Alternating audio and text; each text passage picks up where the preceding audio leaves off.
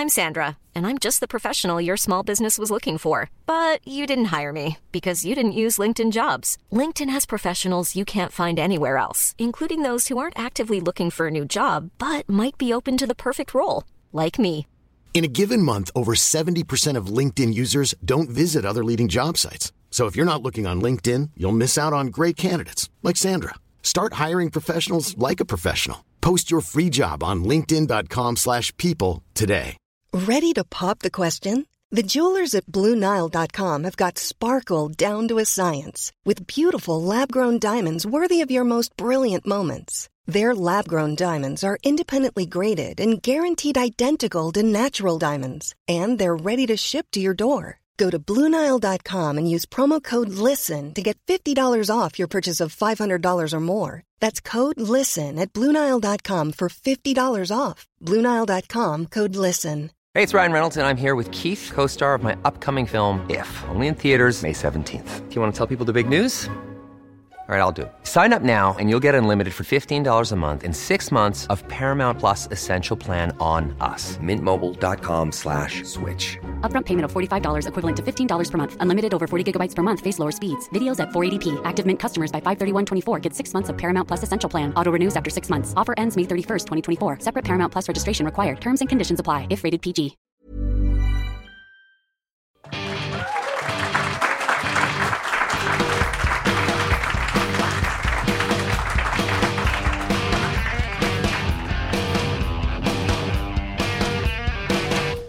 You're on Team Human. Coming to you. Coming to you alive from the Alchemist Kitchen in New York City's, well, what remains of New York City's East Village. This is where the conscious beats the automatic, human intervention in the machine. We are folding the fringes back to the middle, a celebration of the deeply weird and improbable rise of human beings in the first place, and an investigation of whether we can keep this all going in the face of increasingly automated extraction, repression, surveillance, and control. It's time to design reality on our own terms. I'm Douglas Rushkoff, and you're on Team Human. Our guest today, the founder of somaspace.org, Dr. Mark Filippi. Mark will be helping us recognize the domains of human experience and expression and sharing how this can help us restore our individual and collective coherence. You are not a number, you are a human being, and being human is a team sport. insert pitch for help here. Um, we are a completely, entirely user sponsored phenomenon, and we're depending on members currently through uh, teamhuman.fm. You click on a little thing that says support, and then you can subscribe to Team Human at all sorts of different monthly levels and get signed books and unsigned books, and soon these Team Human trading cards of all the various players of Team Human that have uh, that have come through the the studio over the last year or two. They're being made by Bob Campbell, who's here somewhere tonight. There he is. Um, so you can meet him, and and you're all you're all welcome to take a card with you when you go. You're of, of whoever whatever. Team Human podcast you may have enjoyed over the last year. You just take that person's card and enjoy it and trade it, and it will go up in value. It's on the blockchain, and each one is part of an ICO of its own. Each card is its own blockchain, so you will have a total monopoly on all the value of that block and chain. God bless you. So, what we want to talk about tonight, or at least what I want to start talking about tonight, is, is time. Uh, I wrote a book a few years ago called Present Shock, and I wrote that because I was getting freaked out really by what felt like the lack of time in my life. I thought that digital technologies were going to make me more efficient and give me more time to slack. And instead, digital technology seemed to work the other way. So I was trying to figure out what went wrong with that, at least, at least for me. And it's funny, I tell this story in, in one of two ways. For, for regular people, you know, the regular kind of whatever n- normal audiences, I talk about Real Housewives of Orange County and how these women have all these communications breakdowns and how I tried to figure out why they couldn't communicate with each other. And what I realized was that they had put so much Botox in their faces that they couldn't make facial expressions that were consonant with the values and emotions they were expressing. So one of them, there was this one episode where one of them was talking about how her daughter was going to go in for cancer testing. And the other one said, Oh, I'm so sorry to hear that. And then they showed the first one all upset that, oh, she didn't really care, I could tell. And she couldn't care because she couldn't show care. And what I realized in that moment was, in terms of technological application, what these women had done was they had used technology to lock down their face at age 29 and made themselves unavailable to the moment they were actually in. And as I researched time, I found out there were these two Greek words for time. One is chronos, which means time on the clock. What time did you crash the car? Right, 417. And there's this other word for time, kairos, which means readiness, human readiness. It's sort of a, a timing as opposed to time. Right? What time do you tell your dad you crashed the car? It's not a number on the clock. It's after he's had his drink, before he's opened the bills, right? It's a human understanding of readiness. That's more kairos. Now, digital technology unfortunately ended up emphasizing chronos instead of kairos. It gave us a whole lot of chronos, but it really robbed us of our, our appreciation, much less our experience or perception of kairos. Now, in the, it didn't have to. This is not digital's fault. When digital started, when I started at least with digital in the late 80s, early 90s, I was on bulletin boards. And they were asynchronous conversations like Usenet, if you've ever been there, or you know, a, the kind of a, a, BBS that you're on where you, you, well, gosh, in the back in the day, you would you would plug your computer into a phone line with this thing called a modem, and it would you would dial into a server, you would download the conversation, you would disconnect from the line because you were paying money for the phone connection and the and the online access. Then you would read the conversation in your own time and then you would decide over a period of hours how do I want to respond? What paragraph do I want to write? And you would leverage time, you would compress five, six hours of overnight time into one paragraph that would take someone 30 seconds to read, but it sang because you had so much time to polish this thing. Then you'd plug back into the computer, you'd upload to the server, and then you'd wait a couple of days to see how people responded in this sort of chess by mail. Uh, asynchronous way of interacting with people that leveraged the asynchronous quality of computers. Digital technology doesn't live in time. It's sequenced, this, then that, then this, then that. It's lines of code waiting to execute, and they'll sit and wait forever. They're not in real time. Now, the problem with this was that people were having fun, people were spending all of this time without really spending any money. So the internet had to be turned from something that gave us more time, that gave us the ability to sound smarter than we did in real life. I mean, on the net, everybody sounded so smart. We were always scared to meet each other in real life because we knew. I mean, imagine the net as a place where people sounded smarter than they do normally. It's just so odd, but it was but it didn't make the right kind of money. The average internet connected home was watching nine hours less television a week. It was, it was a problem. So, what they did was they took the internet and really following Wired magazine's cue that we were moving into an, in a, uh, an attention economy, as they called it, they strapped it to us and have it buzz us and ping us and vibrate every time somebody tweets about us or updates something or SMSs us. And we end up living in this state of perpetual emergency interruption. It's the, it's the kind of state that, that a 911 operator or an air traffic controller used to be, and only they had medication for it, and they only did it for four hours at a time. We live that way and pay for the privilege. So it's impossible for us to establish any coherence when we're constantly interrupted. And we think that if we don't allow ourselves to be interrupted, that we're somehow not in the present anymore, that we're not keeping up with what's happening now. And what I keep wanting to argue is that's not what's happening now. This is what's happening now. That is something happening somewhere else, sometime else. That this is the now that we're being distracted from, the kairos we're being distracted from. And the other big impact of digital technology on our understanding of time is the way it makes time seem almost generic. You look at your Google Calendar, and every day is sliced and diced in the same way, as if they're interchangeable, as if Monday and Thursday and Sunday and Wednesday are the same, as if next month is the same as this month. And you fill it in with all this stuff and you feel bad. Oh, there's a blank space there. I guess I could fill that in with stuff. Someone wants an appointment, I'll put that in there. And it gives you this, this, this sense of inferiority because time in your real life doesn't work like that. It's not interchangeable. I'm tired this day. I have energy that day. And this week I seem like this. This week I seem like that. You know, the, the, the digital technology is used to optimize human beings for the marketplace, whether as labor or as consumers. And that means total interchangeability. The cookie cutter like, you know, what, what Facebook is to the original weird uh, World Wide Web, digital time is to human time human time is, is strange, it has contours to it.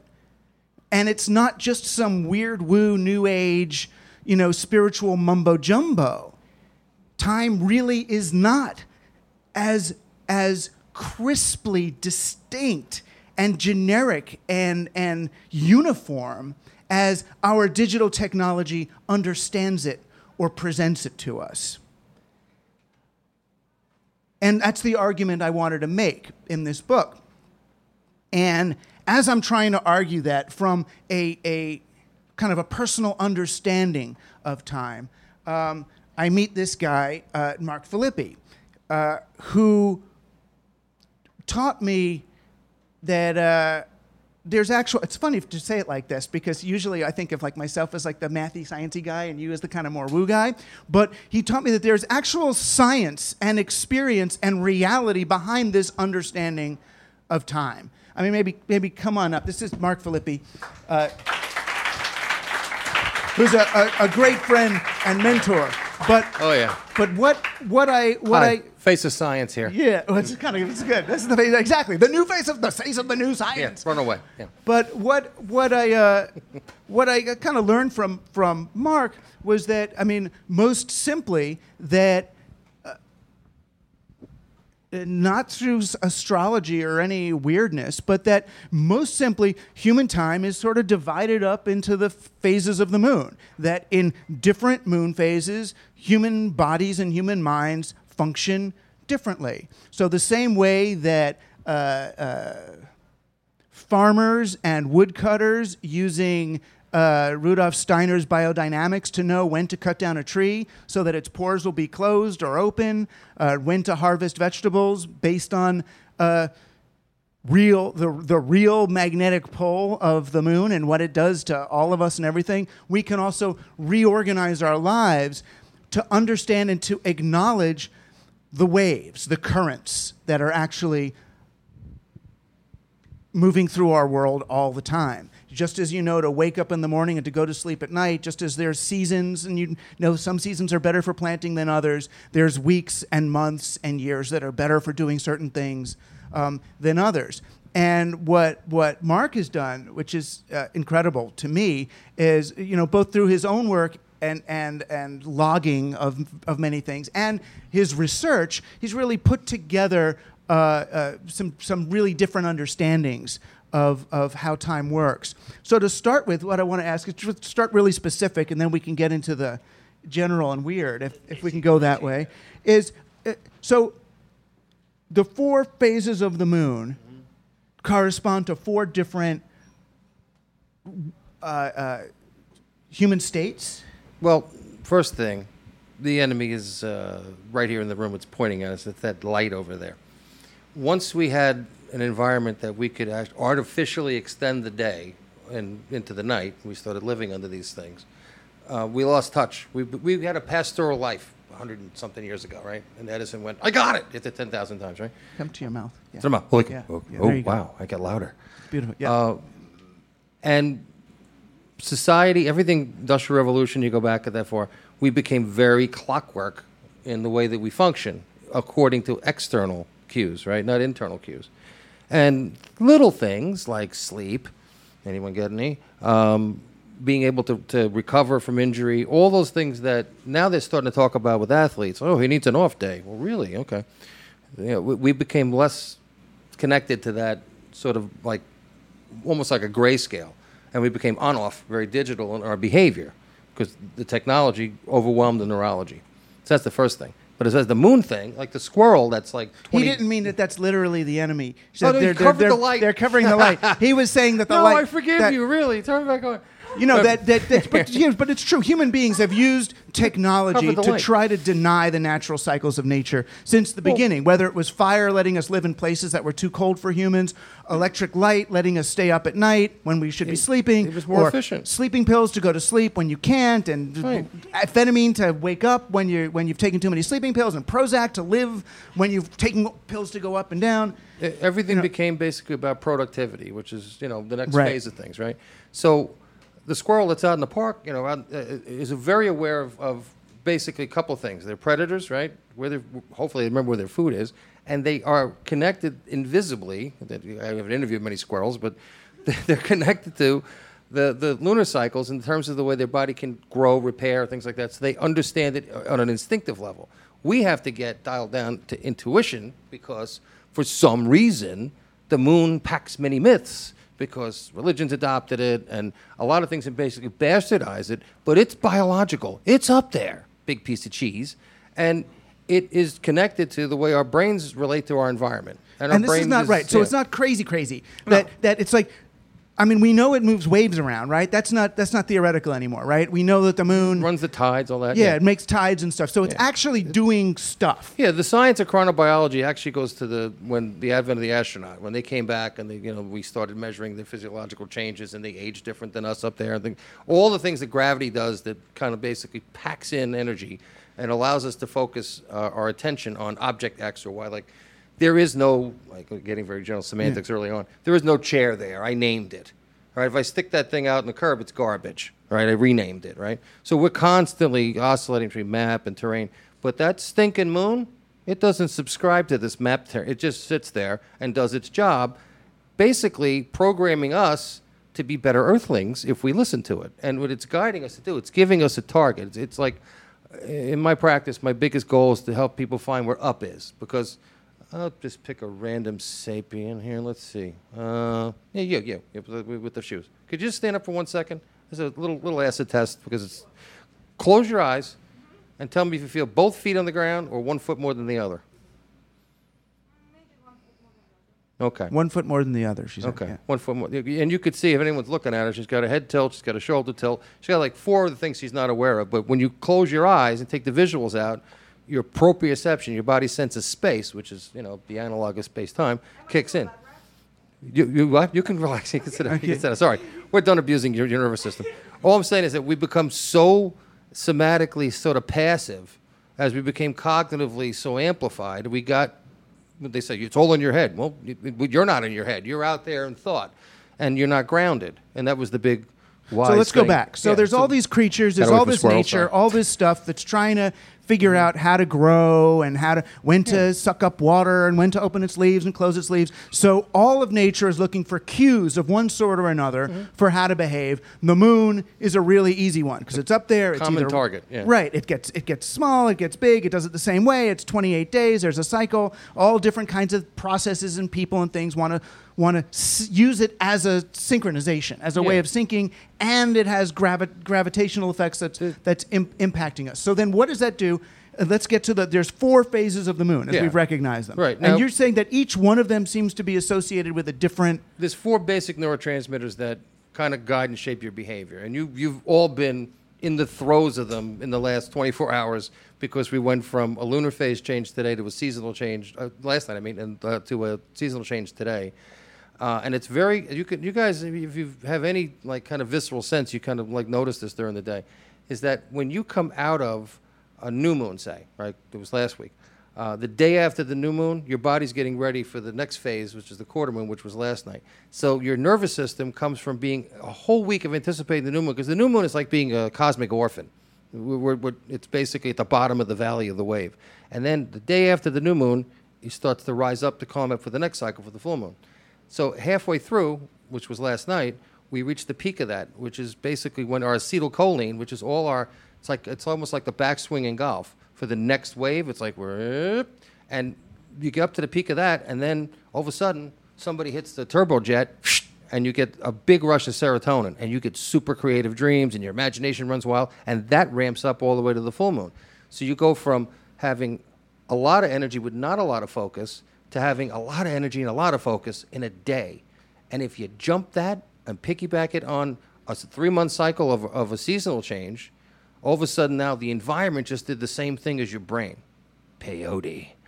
All right. And, and so for the next week, people are going to be coming up with some pretty insightful stuff. Right. And it's like they don't even get- know why. It's just a little a little too confusing for me to deal with two waves at one time now. So Okay. I want to go back. Just so the what you're saying is there's a moon. Right. And we know that the moon has four phases. And you're saying that these four phases kind of comprise like a wave of some kind. Every wave has four parts, okay? You have a valley, a rise, a peak, and a fall, right? All right, valley, rise, Peak and fall. and fall. Right. All right. So, the So- four phases of the moon. There's a valley. The valley is basically when the new moon is at the, the, the night of the new moon is the, is the, The valley. the, the depth of the valley. You're and down then there. then the moon starts going from nothing. Now the you moon- start seeing moon it grow starts- to a half moon. Right. It starts uh, And what do they waxing call that? waning, I forget. Waxing is, is when it comes to Yeah, from and zero waning is to when it's half, dying, yeah, yeah. and that is your serotonin coming up. Your serotonin kicks in about halfway up the hill. The first kick is acetylcholine, which Right. is you're back to basically being instinctive and intentional, almost like a toddler exploring. All right. So Right. and so there's an acetylcholine week.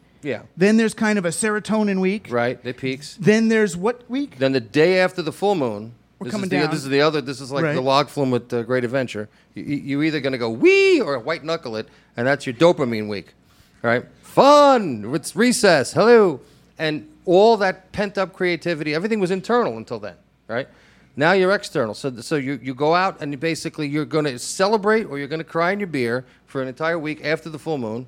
Uh, if you're in the emergency So room, that's you your dopamine That's time. your dopamine week. And then what happens? And then halfway down that mountain, you're preparing for the valley. You start applying the brakes, and the norepinephrine kicks in, which is your fight or flight response.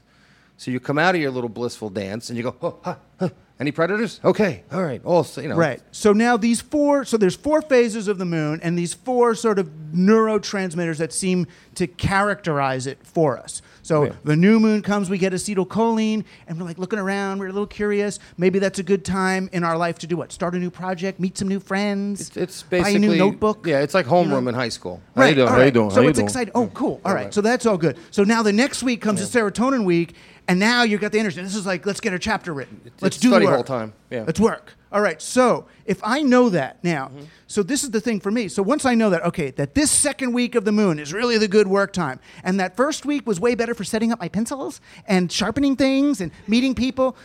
Once I know that, okay, I've got to do some interviews with people to get ideas. Let's do those during acetylcholine week, right? And now it's, uh oh, it's going to be serotonin week. Let me lock up and get some stuff written. Bam, bam, bam, bam, bam. Right now, I'm going into dopamine week. It's a break. Let's go to rest. party. Let's party, right? Right. Now this is when I do the drugs, when I party, when you, I you, you celebrate or you, or Playland, you or you yeah. go on roller coasters, do good stuff, and don't worry. Right now, if I'm Right. Work, work, work, work, work, and I didn't quite get done with that chapter, but I'm going into dopamine week, do I try to squeeze out an extra couple of days of serotonin, or should I just Mm-hmm. go? It's cool, let it go, ride. Well, this is where you get into rhythms within rhythms and waves within waves. Right. Within a, a single day, everyone knows like I have a sleep wake cycle, right? So 24 hours, of course, divides by four. So you have a six hour interval. It- this, this is a recurring theme. It kind of haunts me. Um, so basically, midnight to six is your uh, norepinephrine night. Like, like your body is basically it's a deep repair. It's protecting itself. If a predator comes up, you're going to wake up, but your body is is it's completely biologically almost kind of in, in like an inert state. And then cuckoo, six o'clock in the morning, the cortisol kicks in, and you're right back to family and surroundings and providing and protecting. and- and- time. Acetylcholine time. Right. So and then you get to the middle of the afternoon, and it's time for the hunt and you go out there and you're basically you're, you're serotonin. You got to get creative because everyone else is doing the same thing you're doing, and then by six o'clock, Party. It's, just, it's, party time. Put, Right. you put the beast on the fire. That's a day. Right. Okay. Now Right. that happens within an hour. Sixty divides by four. Yeah. All right. And it happens within a minute. Another sixty. I mean, we had this is Well, like, it us happens within a moon cycle, but it happens within uh, within the seasons too. It happens within an eye blink. So It- spring, uh, but where are you paying attention? Is the spring is the acetylcholine time? Spring is uh, yeah. I, I I can't keep wanting to use my, my terms, but yeah, spring is acetylcholine because it's renewal. You're starting over. It's more the backswing. Summer, you're gonna get work done? Summer, it's heat. It's growing season. Everything expands. Everything basically is, is coming to fruition. Then the fall is the harvest, and that's that's basically, Halloween party. Yeah, it's, it's the, past the full, full moon. Now you're Yeah. coming down the tree. Halloween, Halloween basically is is a external analog of everything I just said. Right. Right. In the winter, of course, everything goes cold and, and, and goes Right. underground, and you back you back down the bowling ball. Now, in terms the of the in terms of the work weeks, if we're just talking about you know using or, or leveraging the power of you know of these and Rudolf Steiner, Wilhelm Reich like insights in order to be more productive, um, because why not? So we have that first week is the setting up our pencils and sharpening and meeting people. The second week is the getting all the work done. The third week is party, and then that fourth week, the norepinephrine week, is the weird thing. So norepinephrine, the fight or flight chemical, as you've explained to me, makes you get kind of cold and analytic. You become very left brain, very detail oriented. You edit.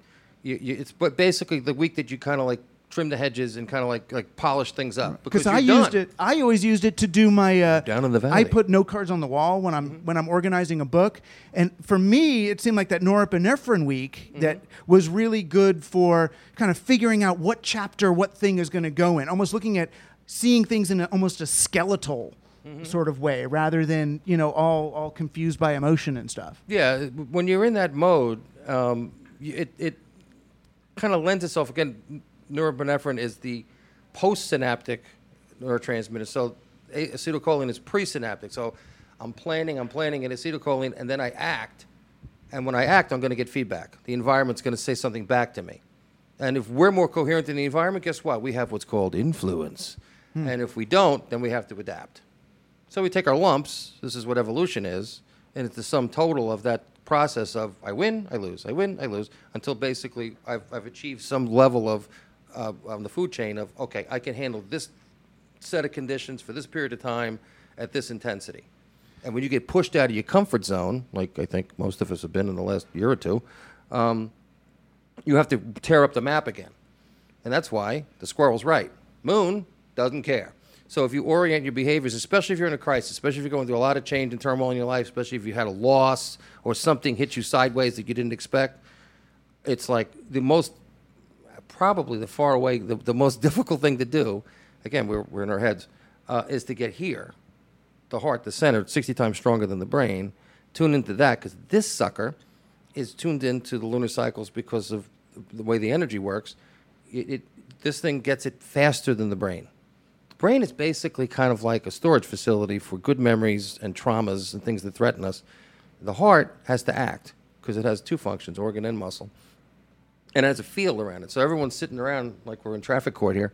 Uh, you're- you're in, in these big toruses that are spinning around you, 25 feet around your body, all right? And every layer of that is the same neurotransmitters played out spatially to see, do I know that guy who's, you know, 10 feet away? Like if you go in the airport, you go, is that my friend? No, no, is that my friend? Your brain is doing exactly what the moon is doing to you, only, you're, only now you're doing it the other direction to detect safety. That's the first checkpoint. Uh, Is this person safe? Do I know this person? Do I like this person? Do I want to talk to this person? Do I really want to? Can I leave now? It's like you go through that constant oscillation of connection, disconnection. All those things are basically kind of grayscale. We've convinced ourselves it's black or white. That's why we're red state, blue state. We're all, we're all extreme because that has been programmed into our neurology every day with these evil things we covered. Um, and to Right, tell us to basically sort stay on all the time. Right. So we we're we're in a, a and it's oversimplified to even say it this way, but we're in kind of a four phase reality, a four phase nature. That and they're competing. That's the best part. They're all vying for our attention because when you develop your brain the first four years of your life, uh, how far are we from like the Build a Bear? Is that uptown somewhere still? The little Build a Bear place. You take, you around. take your kid to the Build a Bear. Well, the way it worked when I was when I went to Build a Bear back before you know like there was like social media, you take your kid in there and you stuff the bear full of things and they name the bear and the kid creates its own stuffed animal, walks out and okay, and then the bear sits there in the back of the car for hundred years, and you build the bear, right? Well, you build a brain too. It takes you four years. Your neurology goes through this. This is a biological thing again. The first step is the whole first year of your life. Your brain has one task. It's like it's like we only got one thing to do: bond, bond. I have to be safe. So you, you you see the pictures, mother child. That's why this thing that you wrote about the last couple of days. I mean, when you get between a mother and a child, You are at the basically the Lego of the universe, right? And Right. This was in case you didn't. I did Yeah, a piece did- about this the almost- um, awesome about the did. whole the, the Trump immigration crisis. Was I I view it as it was for propaganda. That the whole purpose of it was to get pictures of Mexican and South American immigrants in cages so that they're anchored in our in our mind and in our perception as animals as refugees as less than human. And that was the whole point of it. But the when it backfired was when we got the sound. When we heard the babies crying for their mothers that went deeper than the sort of uh, vision is a very objective uh, perception. So you can look at it. This is the picture. They're behind bars. It's anchored. But then when you hear the sound, it's much more intimate. It's much more invasive, and that's when it started to really uh, unravel for them. But the work has been done. People still, throughout many, many, many Americans now think of immigrants the way we're we think of which we shouldn't either like refugees in the Middle East you know a, and and animals in in ASPCA commercials I mean and that was that was intentional but It's back to labels again. If Right. you if you externalize and I label you, I'm not relating to you. I'm relating to the label. So I could completely dehumanize you. I could desensitize my thought to you. I could do like you did in the book, where the guys go in and they hit the silo buttons and they're dropping, you know, uh, you know, uh, the bombs a million miles away, and they go home and have a steak dinner.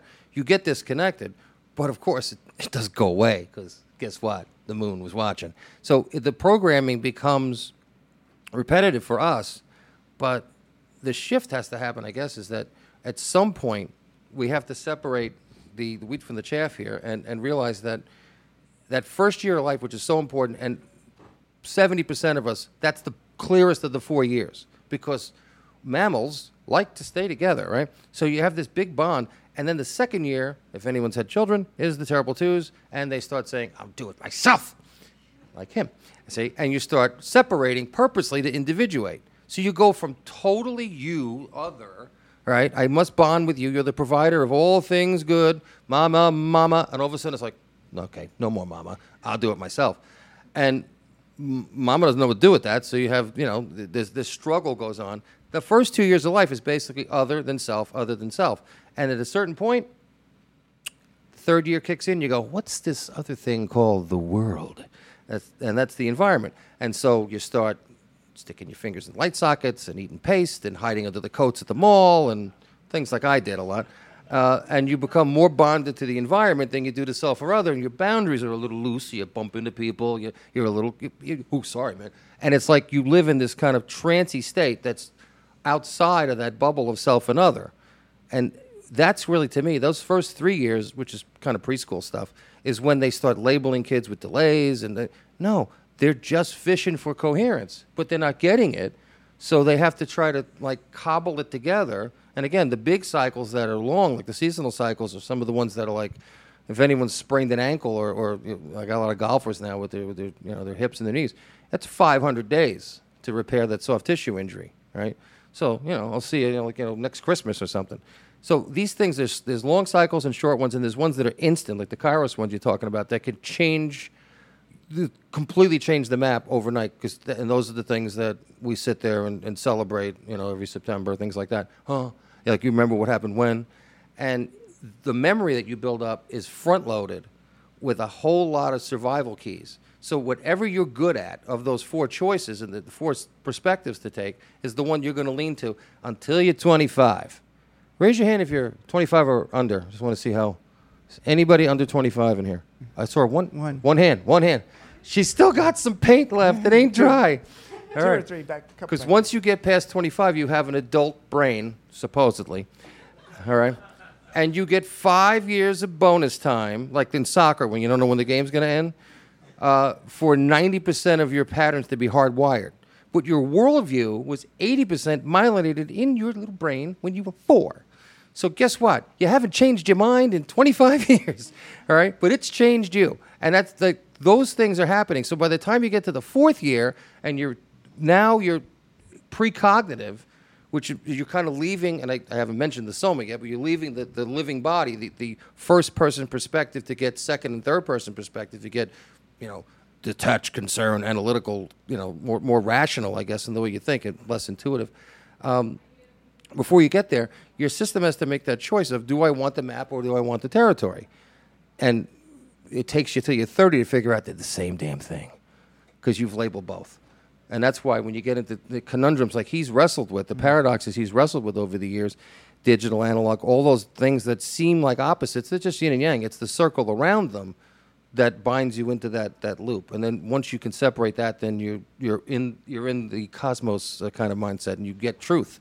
Right. So as long as we as long as we Wow, broached it, you're sort of saying. Whatever that second drink was. Yeah, yeah, I know. He had a brain drink. I had a brain drink before. It's kick- it's kicking in, honey. I know. And we got Good stuff I- upstairs. I want to have a, Little plug wanna, for the- I want to have a conversation about this too. As, you know, what maybe we'll download one last one last uh, uh, uh, section of, of, of your Wikipedia Yeah. uh, file. Um, so what you're suggesting though, so now there are these first four years of life, and those first four years are are that same sort of rule of four, the Yeah. same four direction. You're And- switching perspective. Right. You switch from, uh, and I'm going to start using my words for Yeah. because I'm, getting- I'm getting a little. But you're but you're basically saying that there are Use these your four words, years, Mark. right? And and that each of these years ends up well, one of them ends up kind of uh, chooses you. dominating how we end up Yeah. seeing the world. So either we're in that first year, which you call philo, which Yeah, is your looking orientation will shift. Like I said, again, you're back to mother child. Your, your your somatic orientation, which is basically like an internal compass, all right, is going to shift from other philo. Like I'm going to bond with my species, right? If it's me, you, and a, and a lion in the Serengeti, you know the old joke: you don't have to run faster than the lion, you have to run faster than your friend. you know. Um, is that you're, you're team human, right? That that first year, you're you're not independent enough to do anything on your own. You need that other human being to protect you, feed you, clothe you, all that stuff, right? Second year, you're ontosomatic. Your your reference point is onto myself. All right, screw you, onto myself. And then the third year, you're ecosomatic. You're more oriented toward the environment. And then the fourth year, exosomatic. I'm done with this soma stuff. I've got a map. I figured it out. I have a worldview now. And now I will inflict it upon you for the next 25 years. Now, Right, so exo an exo personality is more like almost like a systems thinker, a person who's looking Well, at the schematic of, of They're the, the, lifeguard at the pool, and they take the best of the three, and they, they basically because again, once you're exosomatic, you you're much more interested in. It's like sometimes football coaches. Oh, he's a systems coach. It's like you you're you plug people into the system. You don't care about the individual. Belichick, perfect example. He's an exo. So you you become very much a slot filler. So your your nervous system, because again you're precognitive, you're trying to be rational. You barely have a vocabulary. You don't have a lot of history, but you've got a map. And it's like, and that becomes your guide. You're much more map bound. So then, but but in terms, I mean, and, and on the one hand, it could sound like a, a vast oversimplification of humanity to say, well, everyone falls into one of these four types of people. I mean, at least the engrams, there were twelve of them, right? Yeah. But but the idea is, I think, even though you have one sort of dominant. Uh, worldview or one sort of dominant lens through which you experience the world, there's all sorts. You you everyone has all the different flavors to different We're all mutts. different Yeah, we're all mutts. mutts. But, But- there's a dominant yeah. now. Now, just for the fun of it, though, maybe we we can. Uh, and to help people understand the difference between a philo personality and an onto Identity. and, a, and an eco and an exo identity. Identity. Identity, yeah. Personality is the shrinks. Right, Identity ident- Soma people. Okay. Okay. We'll just take that. yeah. that that Your will, side of the will pick pick like uh, uh, uh, so uh, uh, Donald Trump is what Now this is a trick. If, if I was going to give you four choices, which one would you pick of, of him to be? Would you pick him to be basically all about others? Anybody? Hmm? All about himself? Hands raised. Wrong. so you would think he's the onto You would think he's an anta, right? No. He's all about place. He's all about emotion. He's all about basically, and I hate to say this eh, because he's, he's not very coherent, he's empathic to the things he cares about. Okay? So that's why you can. It's a, it's a very interesting thing with the, with the, the domains because you could have an introverted, extroverted, all the labels that psychology uses to basically put people in, in the different categories. You've, everyone's here done a Myers Briggs or some other you know uh, disc or some other survey like that. What the domains are unique is that they stand on themselves because we're all an amalgam. Now, there's Donald Trump an eco, right? Okay, and So if you understand though that Donald Trump is an eco, He's right? So unstable. He's, so he's He's- caring, he's- right? yeah. But he's caring about everybody else. Then you go, what is he doing when he's in one of those rallies? Is he drawing out his ideas? Is he in, is he trying to impact them with his vision of the world? Or is he trying to reflect back to them whatever the hell it is that they're doing? And then you start to realize, oh my gosh, there's no content there. This is a phenomenon. This is something else. And then you can start to think, well, what is fascism? What is fascism? Is fascism telling the crowd how to believe, or is fascism drawing something out? What is a salesman doing? Is a salesman selling his product, or is a salesman reading his customer? And once you get that, it, it just helps you understand the world. I mean, and by, by the same token, um, Barack Obama, what was he? Okay, which uh, we'll keep going. this is the only one we're Is stopping he on the, the, train. is he the, the the Philo who wants to bond with others, or who who who? Well, I'll give you an, I'll give you an example. Both Bill Clinton and Donald Trump are both eco-somatic in their in their primary orientation. Okay, if you put them side by side, you would never put them in the same room, personality-wise, right? But they both know how to work a room, right? They both know how to basically be used car salesmen and, and you know like the consultant thing, take off your watch, tell you what time it is, right? They're both consummate at reading emotion, right? Not necessarily giving away theirs, but they could read yours, okay? Transparently. And use that sort of like someone who could play, you know, really good poker face, like like like uh, like Obama. Obama's an exo. So no matter what they did to Obama, what did he get? This flat Eli Manning face, you know, he gave you nothing, and then he would go back and he would write some nasty thing, and it would go underneath. So Right. he was much more. I'll take it in, hmm and you'd see him. He was cool, and he had his map. He had his his He had his map. and his frustration, if he had one, was that people didn't see. Don't you get it? This is this is how the government works. This he is- was much yeah, more yeah. bound to the map, the word, like an academic would be, or someone who's overly analytical to the point of being manipulative with it, right? And all all presidents have like let's just call them healthy egos, right? Uh, it's just you know. No, no, I'll, I'll W. We missed somehow. Poor So W. George you W. got- is what? Oh, any guesses on W? Any guesses? All right. He was probably the most. It's almost like Michael Jackson. We were talking about Michael Jackson before. He's he's basically a really really sad Philo that never got a pat on the back, that never got a hug, that never got a yeah. So he had to constantly prove himself to the point where he played out that thing with his dad all the way to being the president. See, you see, I'm better than Jeb, and it was all that like prove it, prove it, recognize me, hug me, hold me, and they never did.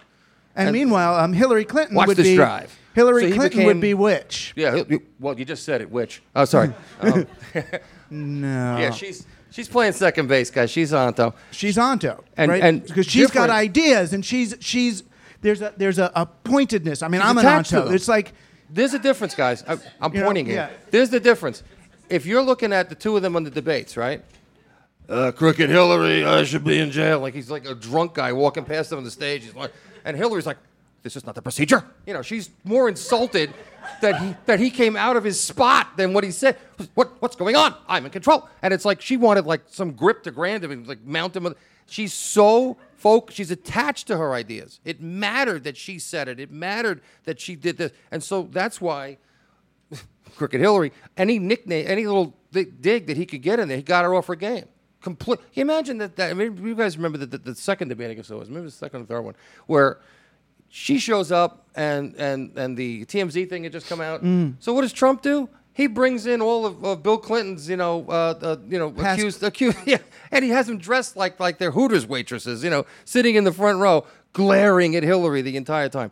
I guarantee you, she wanted to take a chair and beat them senseless with it, but she held herself back. So- and that was the night that he said you should go to jail. so. I don't want to take too, too long on the Played. on the on the human domains, but Boy, just this- for the fun of it, Can't wait um, for the next debates. um, uh, the Beatles say Yeah. four Beatles, four domains. go around, yeah.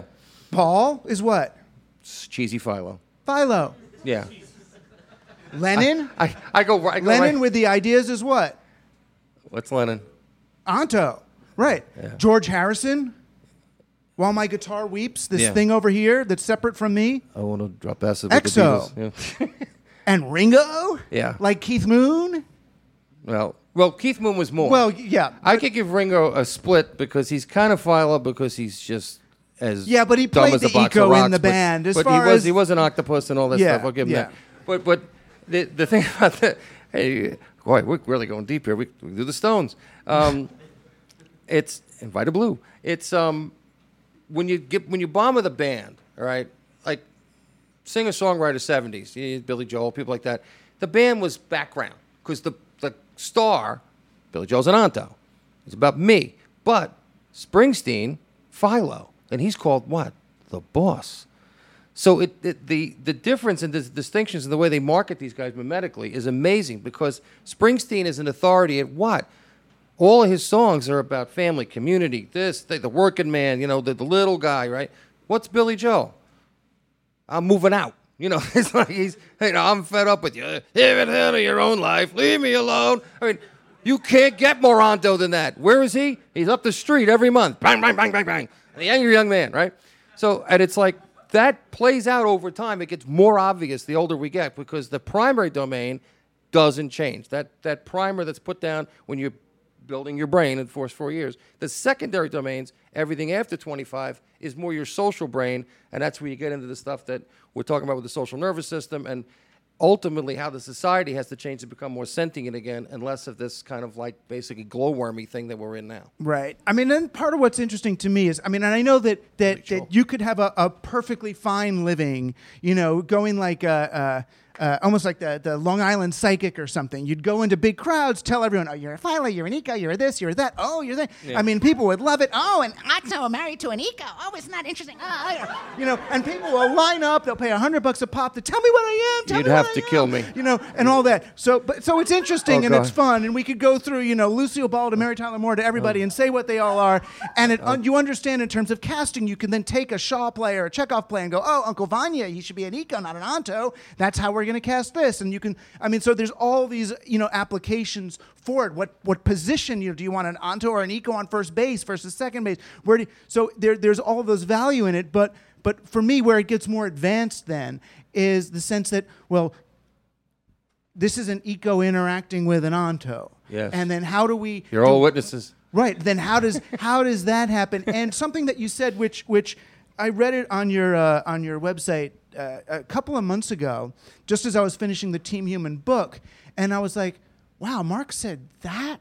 Um, and I realized that, and this is where, and I, I almost, but didn't, I can't do it. Um, dedicated the whole book to you for this, but I can't. I'm an Anto. It's my book. That's right. Um, dedicated Leave to me me. alone. To me. No, I dedicated it to Team Human actually, to the to the team. But um, in my pre- pretense of being eco-ish. Uh, but no, I have eco strains. I do. we're I'm all so nuts, like I nice. we're said. all everything. But the thing that got interesting to me was the idea of a so, of a living social fabric, and there was you you were basically saying that look, you may be fed up and all, but there's all these other people around you who for whom your upness is a problem. So even if you don't want to sort of clean up your act and become a coherent human being, understand that we're all sharing a nervous system, a collective nervous system. That the human collective nervous system, what I'm calling team human, but you would call more a, a, a- a field or a nervous system, is a commons. It's not your own property. It's a commons. And if you're thinking stupid incoherent thoughts and acting in incoherent ways, you're polluting the whole nervous system for everybody. Well, it- it's back to science again. right, Again, but then here you I am, it- face of science. You said it was polyvagal theory. Polyvagal theory. Polyvagal theory. Vagal, vagal, Vagal, tomato, tomato. whatever, yeah. Polyvagal theory is is sort of a, a it's like the the fleshy part of what I'm about to say. Bruce Lipton. Everyone heard Bruce Lipton? You guys?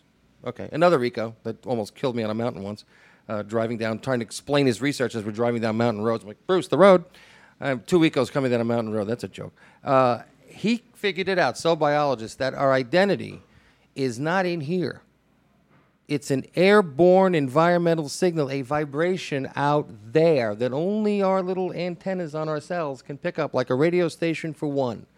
So when someone says, I'm beside myself, yep, you're tuned out. It's like the static is coming in, and your cells are literally not capturing that signal that's out there. It only exists to be broadcast when you're alive. Do you mean out there like in space or out Outer there like space, interdimensionally in or something? space, or in the cosmos. It's- it's a- it's a frequency. It's a quantum thing, not a. No, it's a quantum thing, but it's a vibration that the cells use to orient themselves. That's how the cell becomes an organism. Cells, tissues, organ systems, and all the way up to being an organism is by aligning those 50 trillion cells to all row the boat to pick up that signal. There's, a, there's actually a name for the, the, uh, the uh, part of the cell and the antenna that does that. So the membrane, different than the noggin, uh, is what is basically the intelligent part of the cell. Not the DNA, not the genes, not all that crap. It's the the difference that separates the internal environment from the external environment. And if you can pass through that and capture your signal, you get really, really clear, very, very quiet, and you usually shut up inside for a minute and you go, "Oh, that's me," and you have that moment like the when someone's recovering. Like I have a lot of people coming through in recovery, and they talk about the moment of clarity, whatever. It's the same thing when you come out of a trauma, when you come out of anything that disrupts that signal. So I always say your, your whole life is a conversation between you and what created you. That signal was there. It's hard to get a little. This is Bruce talking weird stuff. That signal existed before you. You come into being, you tune it in, and then you give it right back. And it's out there for other people to tune in. That's how you extend yourself. So my emotional behaviors, epigenetics is the field I'm talking about here. So it transcends the genes. So behavior can imprint both vertically through priority and horizontally over time. So if like a couple years ago, you know, people, people were running around doing the ice bucket thing, right? And then people got concussions and it with sledgehammers, and it got a little goofy. And they went, "We have to stop that." So next summer, they were shooting cops and things. And then last summer, they were turning over uh, uh, the revolutionary, uh, uh, the what was it, the um, all those um, Confederate. Oh, the things. statues. Yeah, we had that for a while, and then with Pokemon. So we always every summer we decide as a group this is the stupid behavior we're going to do to get through the humidity, to piss off Al Roker, and get through the hazy, hot, and humid days. And and so when we when we have that, that epigenetically imprints on the next generation. So the more we become incoherent and good at it, that becomes familiar, and we get desensitized to it. So if every single day, I mean, I always think this is ironic. You, you, you get like a, a um, an R-rated movie, like um, uh, what was his name? Um, a couple weeks ago, right after the uh, the Infinity Wars came out. What's the what's the what's his name? I am gonna lose it. It, it. They basically made the movie R-rated for the fans that, that they want to see it. What? There you go, Deadpool. Yeah. All right. Yeah, because the guy's cursing. Like like if and I said, you know, it's kind of ironic. You won't let the 17 year old in to see it but they might get murdered at the movie theater, you know, in certain neighborhoods. And if they flip on the news in 10 minutes, they're going to see something way worse that's real than they'd ever see to pay 10 bucks to go watch this goof around for two hours. And that, I, again, we're back to the map and the territory. What are we reflecting and what are we connecting? And the more we take responsibility for that, and as early as you can, because again, it gets locked in by 30, 90% chance it's not going to change, and you're kind of like a dim light bulb on the Christmas tree unless you wake up and realize that your identity is an airborne environmental signal. That's scary when you think about that. The more you tune into other people, that's why Bruce's research is much more about the collective than it is about the personal uh, history. To balance that, you have to get quiet. And it's the new thing that everyone seems to be attaching into now is, is in self awareness, and it, it's kind of cropping up around here. Meditation, which was, I don't know how many thousands of years old, all of a sudden, in the last two or three years, with all this noise, it isn't about run, run, run in the gym. It isn't about soul cycle anymore. It's about going in a room and getting quiet for like an hour and paying money to do it, which is really weird. Yeah, but it's that's not a bad thing. It's a great thing. I mean, Very- whether whether I'm or not you for have to pay money Nap to do time. it. I just um, I just listened to um, David uh, David Lynch. Um, he has got this book, Catching the Big Fish, and he's actually got an audio version of it. So it's great to hear him kind of reading, and it's all about meditation. And he he. I mean, he does TM, and I don't think it matters what kind one does, but he basically talking about, you know, for him, meditation is about uh, all the pictures go off the wall, and you just experience the wall, you know, the self. But I guess to, you would say that that's, you know, you you're able to kind of tune into who you are again. You get you get back into the to the true connection that you're supposed to have. This one down here is malleable, programmable, transformative, and interactive, and very frothy. It's the whitecaps. The bottom of the ocean, very calm. So getting back to polyvagal, Stephen Porges, another great guy, uh, kind of piggybacks a little bit on what Lipton was talking about. And I have a special needs son, nonverbal, the whole Megillah, and I had to figure out really fast when he was a baby how to basically kind of have him understand that okay, his heart came in with some holes in it, but his brain is up for grabs. And and so we had to like basically use application. I mean, real time application of, of oh my God, Bucky Fuller, a whole bunch of stuff to get my son to understand that he's not going to be able to talk back to people, but he has to be able to listen. All right. And in order to listen, he's got to get quiet. In order to get quiet, he has to be on his two feet. These things became, I don't want to call them religious, but they became like very much part of his life. Now, not, we didn't single him out. Everybody does it. If you're sitting at, at, at if you're a kid that has that says asthma, and the kid feels singled out, and there's so many ways they, they separate kids, right? But if the entire family does breathing practices at, at the dinner table, if everybody does, you know, Tai Chi it, as a group, the kid feels like, hey, this is what we do. This is my tribe. I don't feel singled out, excluded, marginalized, labeled, and put in a corner. The educational system likes uniformity. So if you're the wingnut, they're going to get you out of there. And I never understood why they separated mental education from physical education. But why wouldn't they, right? So it's, this is what they do. Yeah. So so now we have an entire generation that's grown up to teach them to be faster rather than accurate. And it takes you eight seconds, eight whole seconds, to let your intuition well up to chime in with what your rational mind is going to say. So before you have that next argument, you know, they say count to 10. No, don't, don't even bother counting. Just deny your rational thought for a couple of more seconds, and you'll go, oh, because something else will cross over that normally wouldn't get the, you know, wouldn't get to the front of the counter. So polyvagal, on Stephen Porges, he said, we're all taught fight or flight. We're all taught that that's, that's our instinctive protection system, which is the norepinephrine stuff, right? Inside of the fight or flight, the vagus nerve, which is the longest cranial nerve, connects pr- pretty much everything all the way down to your guts from your head, uh, is regulating on two rhythms, right?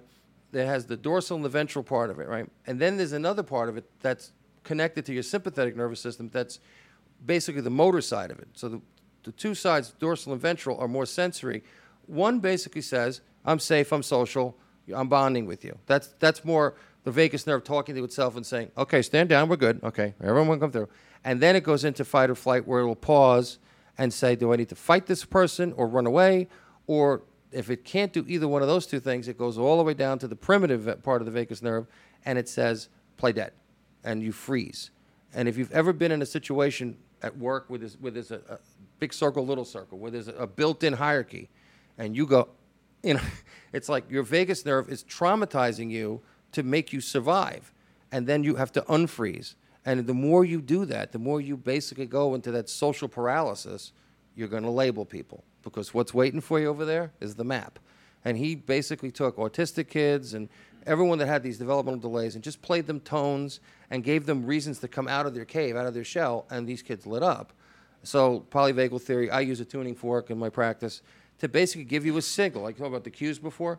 We're so wrapped up in tension. I mean, you got 645 muscles, 43 miles, you know, uh, blood vessels, all this breathing 25,000 times a day, 100,000 heartbeats. Holy crap! How do, how do I even find my car? So it's like if you had to think about all that stuff, forget it. You would just you would just sit home and go. "Huh." So the reason why it's so organized, the reason why it can do all that is two things. One is memory. You don't have to remember your favorite color tomorrow, like that. And the other is override. And if your social nervous system is so cued to be defensive, so cued to be withdrawing, so cued to be map biased, and not realize it's a map, it's okay to have a map. All right? And they're singing on that, that blues clues, right? I'm a map, right? Yeah. Oh, God, it's all coming back Dora. to me. The Dora. It's all coming back to me. And if you can get back into the terrain and actually feel, all right? Now, we've been working on her for the whole time. Could you stand up again for one second? Yeah. Okay. She's an artist. She can do it. She's do an artist. She can do yeah. it. Okay. Now, I don't know if you guys can notice it. Her, her feet are symmetrical with her shoulders. She's almost like a little ladder here. Close your eyes and feel your feet on the ground now. Get quiet. Yeah, she's still tilting her head. Oh, wow, she's settled. How you feel? A little quieter? You're not. Just, yeah, I knew you were okay. Have a seat. I'm just looking at your posture. Anytime you interact with, again, within the 25 feet thing. So as soon as I saw that before, I started thinking about like, okay, what's going on there? It, people's breathing patterns, same thing. The impulse to inhale would be your intention would be your phase, right? I'm going to intend like just focus on the next breath. This is like meditation for the for the really really lazy, right? My intention to breathe in, right? I'll wait until that crests till I can't possibly think about breathing anymore. Then I have to do what? I have to breathe in. That's the onto phase. I act, right? Now I'm going to have the intention to exhale without exhaling. Wait, wait, wait, and then exo, and I let it go out.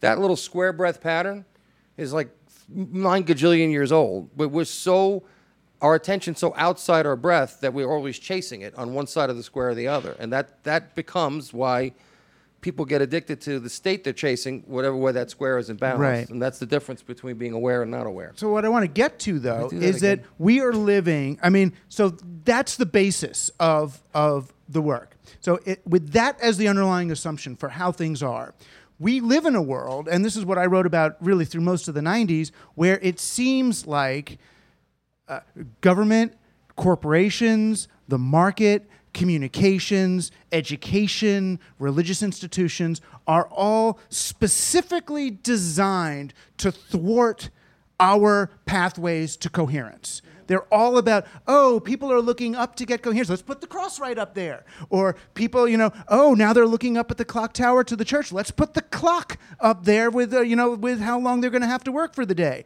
Or they're looking at the TV. Let's start flashing images so they can't settle on anything. Let's do lots of fast cuts. Let's take their music. Take their music for God's sake, this is the part that really always gets me. Their music, which is how their bodies got coherence, let's make MP3s out of it. Let's take it out of the speakers and put it in teeny little earbuds so they think they're listening to music, but they're not getting any of it at all. So that we're walking around in this world where it feels like almost every institution and every technology is if not consciously, at least inadvertently designed to to coerce us and control us by disconnecting us from these uh, very fundamental ways of, of perceiving and interacting with our universe, with our reality, by making that whatever your little antenna, just don't. Just just put enough noise that your antenna can't find the signal, that you lose your coherence, that you think that now you are the source of your coherence rather than your resonance with something else. If, if the church can't control you, which is another way to get between you and, and that cosmic connection, right? To, to make it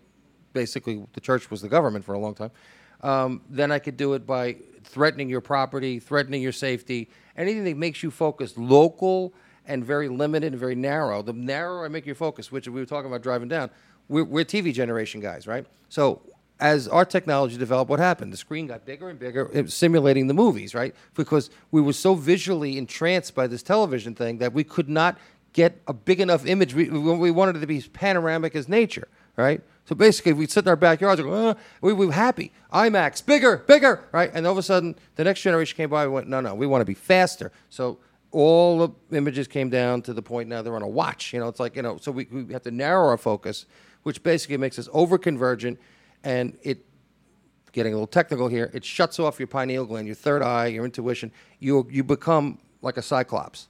You can't well, make decisions become, because there's no, and there's your, no your, contrast your anymore. brain, I mean, it becomes almost analogous to the traumatized. You know how they do for traumatized people? They do something called EMDR, where they Yeah. move their eyes back and forth, and it helps sort because you know they get that that that that thousand mile Well- stare. Is their their eyes sort of get locked in? It's a traumatized state, and you know once you can really free your eyes left and right, you you come out of that. But if we're doing that with our devices and staring in, then we're we're we're imitating a traumatized you're, state. You're, you're basically, it's like overdeveloping the biceps or the triceps. You're basically pulling the eyes in, and you're not giving yourself any peripheral vision. And peripheral vision is what decides if you're safe or not. Because when you go into convergent, you're you're basically in a predator state. I'm on defense. If I'm out here, Or kind of kind of open focus. Right, I, I basically um, I could be searching for food. I'm, I'm checking the terrain. I'm, I'm open. I'm, I'm not defensive, and I'm up. Right, and it's like people that are anxious, they get stuck on the Ferris wheel on the breath up. They're up, they're tight, and the ones that are depressed are stuck on the exhale and they're down. Right, you see it all over the place. I see it all over the place anyway, and it, it gets to be the point where it's like they're drugging the the reaction to, to the to the tension instead of understanding that the person became coordinated in their own body, they could correct it themselves. And of course, then then all hell breaks loose, right? Because people would start realizing that. Now, the only thing I was talking about is that the eyes are the key to this. So I'm just going to give you guys a little exercise to do because you're all, except for you under 25, you still have some room. Um, if you turn your head all the way to the right and turn your eyes all the way to the right, and then keep your eyes a little way right, try and find a spot over there and turn your head back to the left. This invisible hand will appear to push your jaw and stop you from turning your freaking head because for years, every time something crossed your visual field, you turned your head and not your eyes. Your neck is running your eyes. Your neck can't see. I tell this every single day of my life. your neck can't see. But if your neck is the periscope turning your head, you're just, you're just a bunch of candy apples. Guess what? Your peripheral vision is going to collapse. Your central vision is going to become very limited. And that's why, you know, what is it like 80% of us become nearsighted like your vision breaks down over time because you're overusing that, that one tool to control this little space in here which we've eliminated because now we don't actually meet with each other we're just sitting there doing facetime except for my father who refuses to do that. But anyway, So the the Texter, EXO. Yeah, okay. we feel good Hi, when Dad. we walk in. Hi, na- Dad. We feel good when we walk in nature because we're starting to we we rekindle some of this sensibility, some of this what you would call uh, uh, almost a somatic relationship to the world. Anytime you go outside, I don't care. I mean, because you don't have to understand No. what we're talking about to restore your coherence. remember Soylent Green, the end of the movie. people, it's people. It's people. It's people. Yeah. They, they're eating the people, but they put the people on the thing and they show them what nature scenes, waterfalls, all kinds of like archetypal stuff to make them relax, make them feel safe. But the funny part, I always ask people. I have a big map of the world in the office, and I, I- I'll just take a random tax. I, I said, I'll put it out in the middle of the ocean. I go, Do you know what's going on in there? You think it's all peaceful and happy, all harmony? No. Fish eating fish, eating fish, eating fish, eating fish, eating fish. It's violent as hell. But we're we oh the ocean. So we have this very um, the same thing with space. You know, oh, oh, space is all peaceful and celestial. No, no, you go out there, you freeze. You watch what happened to Sandra Bullock. Ah! You know, it's like it's not good out there. So it's like the environment doesn't care, just like your neck can't see.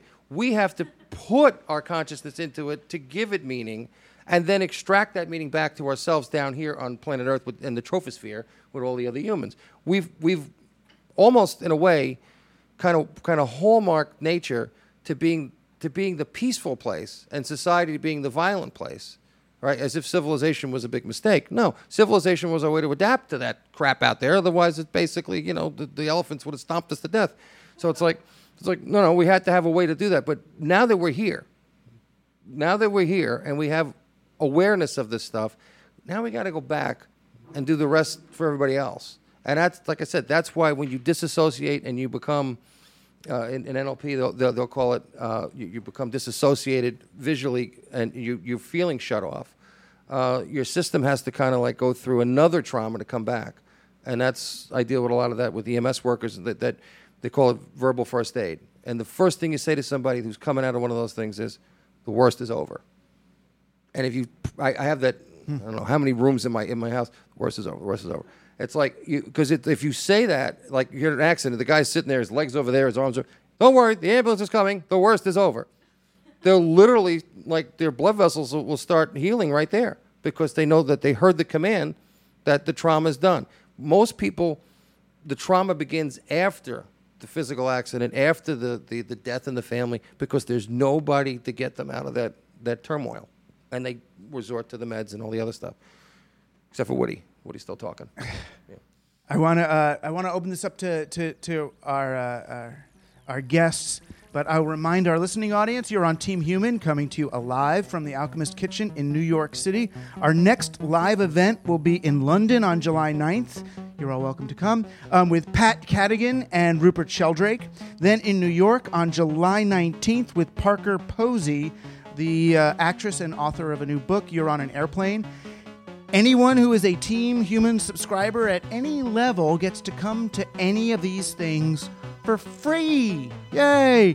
Um, and many of you who are here now are here hopefully for free. If you didn't know to put in that secret code in there, then you paid. But this is a good thing to pay for anyway. So thank you for doing that.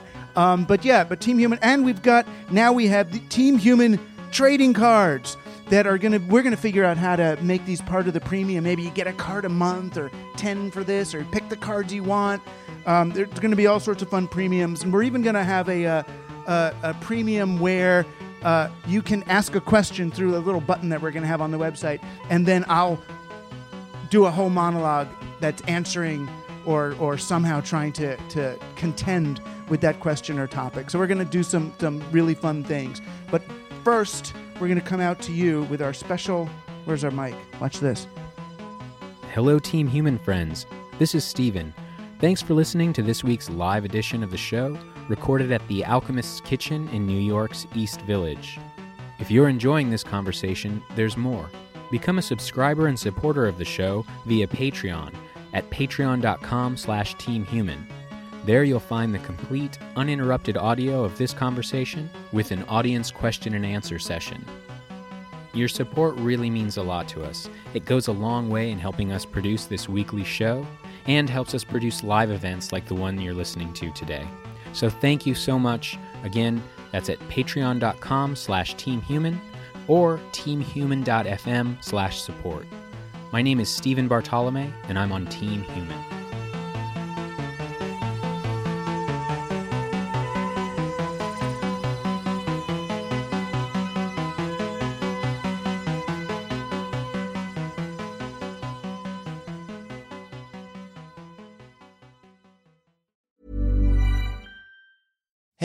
It's Danny Pellegrino from Everything Iconic.